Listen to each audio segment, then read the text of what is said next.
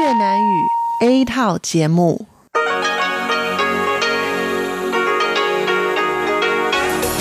Đây là Đài Phát thanh Quốc tế Đài Loan RTI.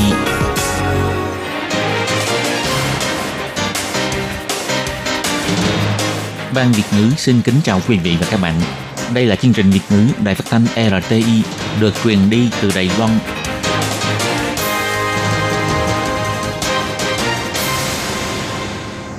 Hello, tôi Kim xin kính chào các bạn. Hoan nghênh các bạn đã đến với chương trình Việt ngữ ngày hôm nay của chúng tôi.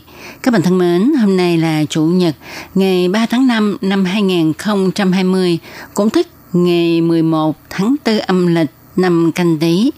Chương trình Việt ngữ ngày hôm nay của chúng tôi sẽ bao gồm các nội dung chính như sau. bắt đầu là bản tin quan trọng trong tuần, tiếp đến là chuyên mục tủ kính sinh hoạt, rồi đến chuyên mục góc giáo dục và sau cùng chương trình của chúng tôi sẽ khép lại với chuyên mục nhịp cầu giao lưu. Mở đầu chương trình hôm nay, tôi Kim xin mời các bạn cùng đón nghe bản tin quan trọng trong tuần. Và trước hết, mời các bạn cùng theo dõi các mẫu tin tóm lược. Báo The Guardian khen ngợi các nhà lãnh đạo nữ chống dịch thành công, trong đó có Tổng thống Thái Anh Văn. Hà Lan chuyên chở 3.999 hoa tulip đến Đài Loan để tặng cho những anh hùng chống dịch.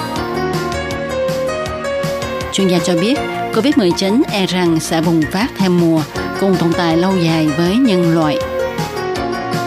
Dịch COVID-19 lan tràn toàn cầu, trẻ em trở thành người bị hại thầm lặng. Đài Loan 4 ngày liên tục không có ca nhiễm mới.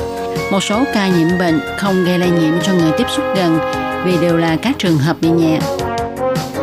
Theo nghiên cứu, nếu Trung Quốc không che giấu, tình hình lây lan của dịch COVID-19 trên toàn cầu có thể giảm thiểu tới 95%.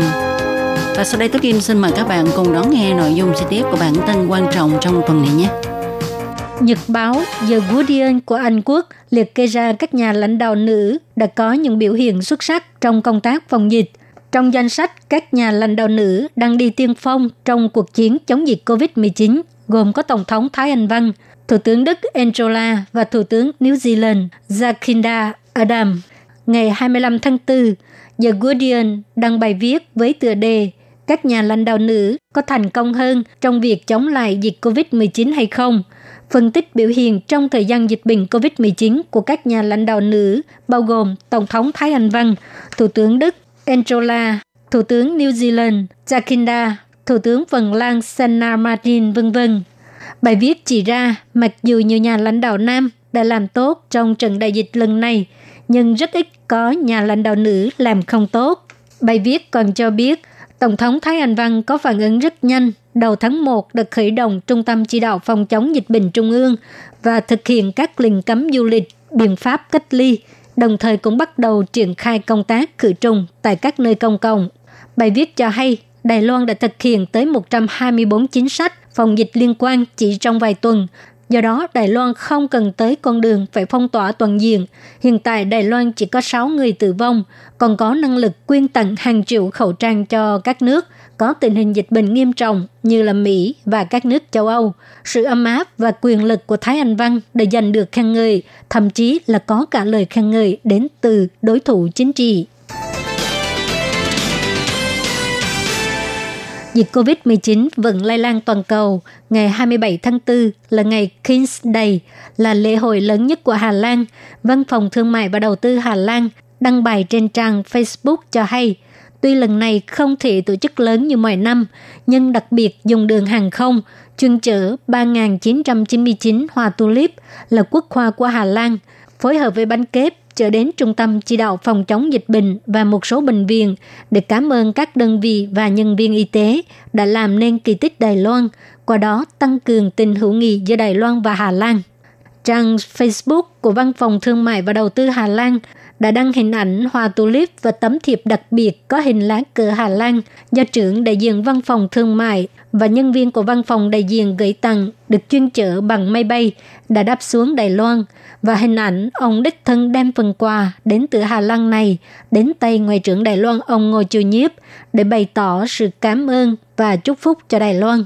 Văn phòng Thương mại và Đầu tư Hà Lan cho hay, Hoa tulip là quốc hoa của Hà Lan.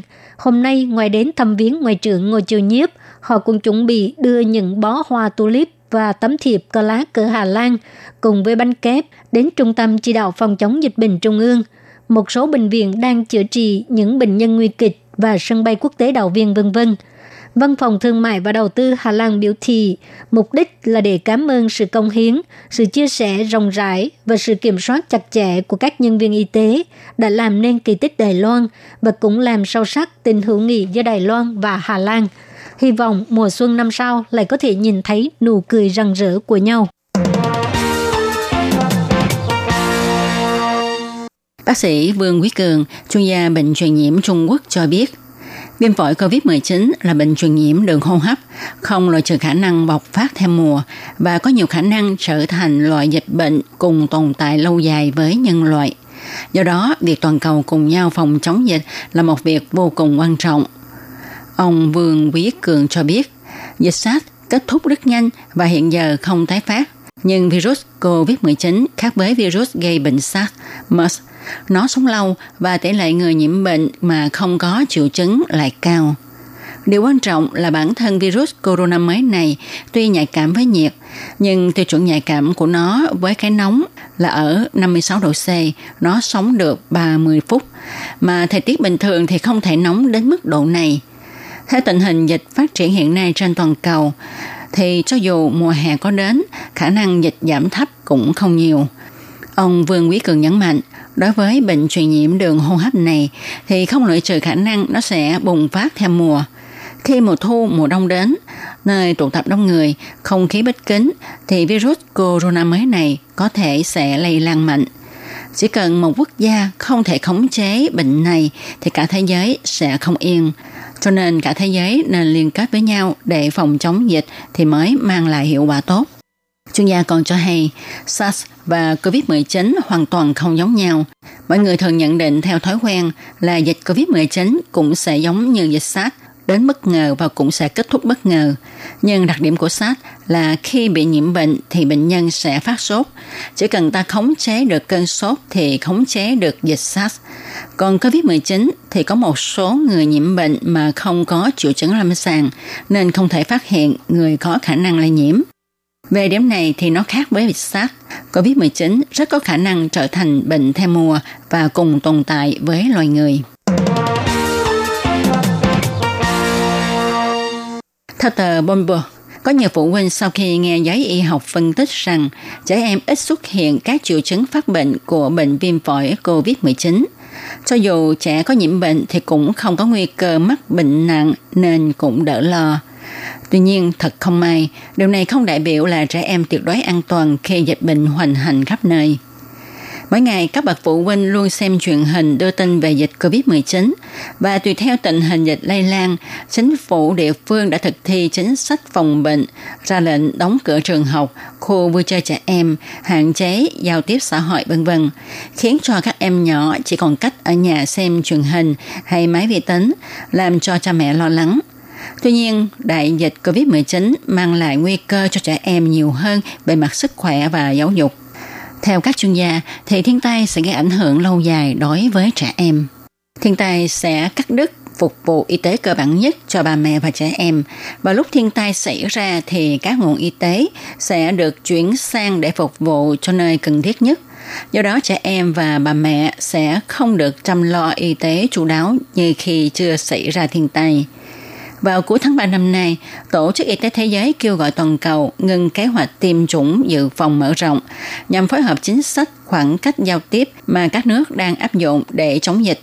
Nhưng chuyên gia y tế công cộng thừa nhận lời kêu gọi trên của Tổ chức Y tế Thế giới có thể sẽ khiến cho số người bị lây nhiễm bệnh sẽ tăng vọt trong những năm tới. Ngoài vấn đề sức khỏe ra, dịch COVID-19 cũng đã khiến cho hơn 1,4 tỷ trẻ em không được đến lớp. Các em học sinh bình quân sẽ mất 1.848 giờ học hành của mình. Theo một nghiên cứu quan trọng cho thấy, nếu trẻ em không đến trường trong thời gian dài thì sẽ có hại cho việc giáo dục các em và cho sự phát triển của trẻ trong tương lai, đặc biệt là đối với những trẻ em sống trong gia đình nghèo khó. Hình dịch COVID-19 tiếp tục có chiều hướng chậm lại. Ngày 29 tháng 4, Chỉ huy trưởng Trung tâm Chỉ đạo Phòng chống dịch bệnh, ông Trần Thời Trung tuyên bố, Đài Loan đã liên tục 4 ngày không có ca nhiễm bệnh tăng mới. Tổng số ca nhiễm bệnh của Đài Loan hiện vẫn là 429 ca. Không những dịch bệnh chậm lại, mà số người khỏi bệnh được xuất viện cũng ngày càng nhiều hơn. Theo ông Trương Thượng Thuần, người triệu tập nhóm chuyên gia cố vấn của Trung tâm Chỉ đạo cho biết, cho đến hiện tại, vẫn có 7 ca bệnh vẫn đang phải dùng máy thở trong phòng săn sóc đặc biệt. Trong 7 trường hợp thì có 3 trường hợp phải sử dụng kỹ thuật ECMO để hỗ trợ chức năng tim phổi, giúp bệnh nhân vượt qua giai đoạn khó khăn nhất. Các trường hợp này hiện bệnh tình xem ra ổn định. Ngoài ra, Gần đây, Đài Loan có hai ca nhiễm viêm phổi COVID-19, gồm một giám đốc quan hệ đối ngoại của hộp đêm và một sĩ quan của hạm đội Hải quân tuần mụ có tiếp xúc gần gũi với bạn gái. Nhưng đến nay, những người tiếp xúc gần của hai ca bệnh này đều không bị lây nhiễm. Việc này đã gây sự hiếu kỳ của mọi người. Vào ngày 29 tháng 4, khi trả lời chất vấn tại Viện Lập pháp, chỉ huy trưởng Trung tâm Chỉ đạo và Phòng chống dịch bệnh Trần Thời Trung cho biết, nguyên nhân chủ yếu là vì đó là những ca nhiễm bệnh nhẹ, lượng virus khá thấp – do vậy sức truyền nhiễm tương ứng cũng thấp. Ông Trần Thời Trung nói.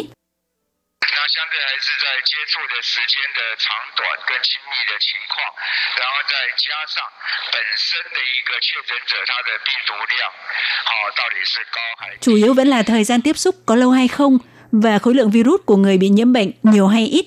Lấy ca bệnh số 379 làm ví dụ, tương ứng đây là ca bệnh nhẹ nên sức lây nhiễm cũng sẽ thấp.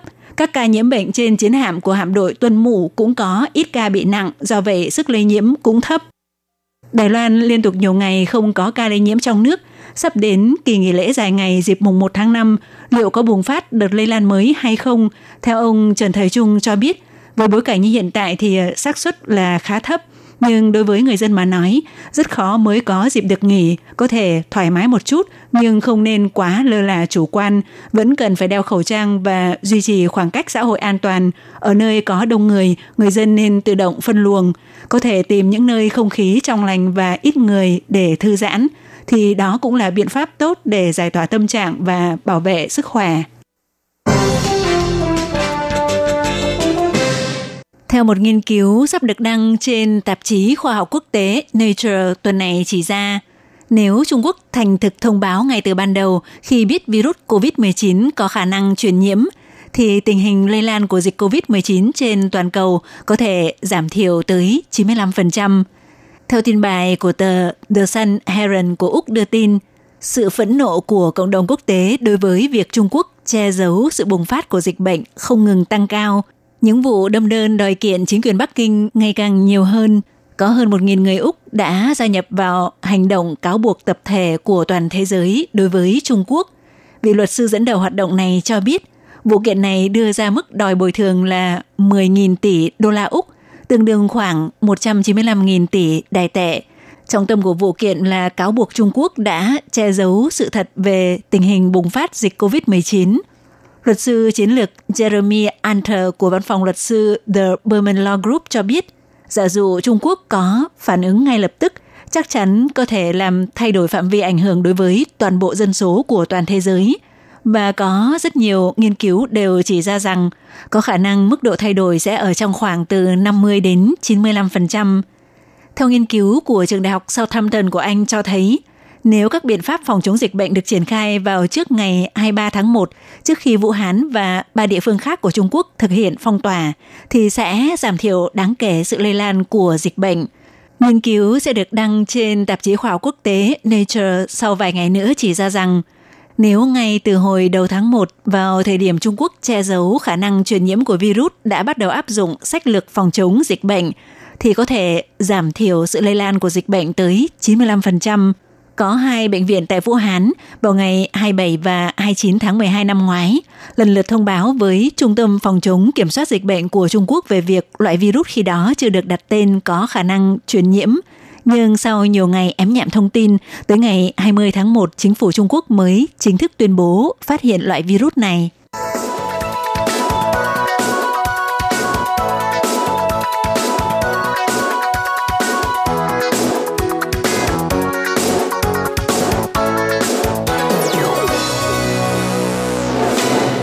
Các bạn thân mến, các bạn vừa đón nghe bản tin quan trọng trong tuần do Tố Kim, Lệ Phương và